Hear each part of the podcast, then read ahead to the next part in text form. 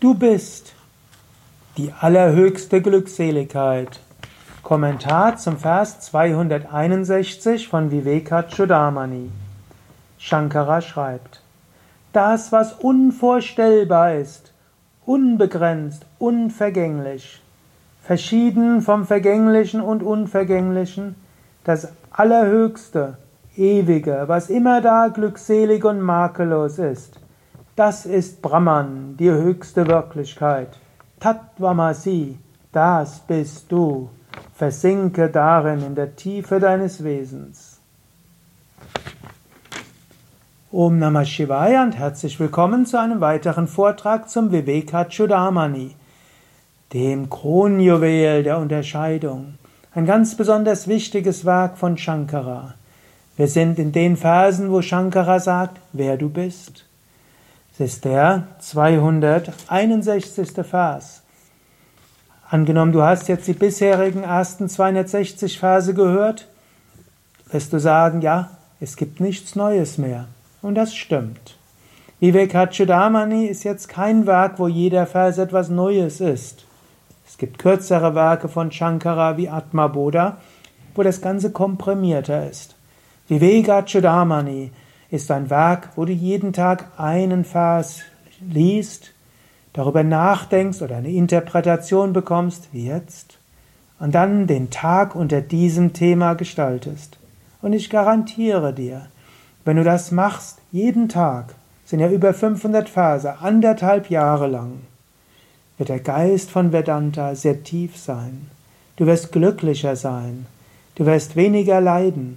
Du wirst die Identifikation mit Körper und Psyche überwinden. Shankara würde sogar sagen, du wirst Geburt und Tod überwinden. Du musst dir das immer wieder bewusst machen. Eine Sache etwas intellektuell zu verstehen. Eine zweite ist, aus diesem Geist zu leben. Und eine dritte ist, es voll zu verwirklichen. Nicht umsonst gibt es im Vedanta diese Schritte. Shravana, hören. Das machst du gerade. Zweiter Schritt, Manana, das heißt darüber nachdenken. Ich hoffe, du denkst darüber nach, während ich spreche, und du nimmst dir vielleicht auch immer danach einen kurzen Moment darüber nachzudenken. Dritter Schritt ist dann Nididhyasana, darüber meditieren. Du kannst deine Meditation auch damit füllen. Selbst wenn du die Mantra-Meditation übst, mindestens eins, zwei, drei, vier, fünf Minuten, spüre es, geh in den Geist hinein. Und noch wichtiger, lebe aus diesem Geist. Wenn Shankara hier zum Beispiel sagt, was du wirklich bist, ist unvergänglich. Das kannst du dir immer sagen, wenn du irgendwie Angst hast, etwas zu verlieren. Oh, werde ich meinen Job behalten? Oh, werde, werde ich den Kunden behalten? Oh, kann ich mein Yoga-Zentrum halten? Wird dieser Schüler länger kommen? Ist nicht so wichtig.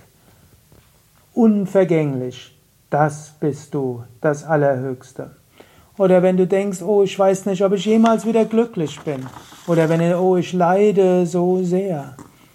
Dann sage dir, ich bin Nityam Avyaya Sukham. Nityam, ewig. Avyaya, unvergänglich. Sukha, Freude.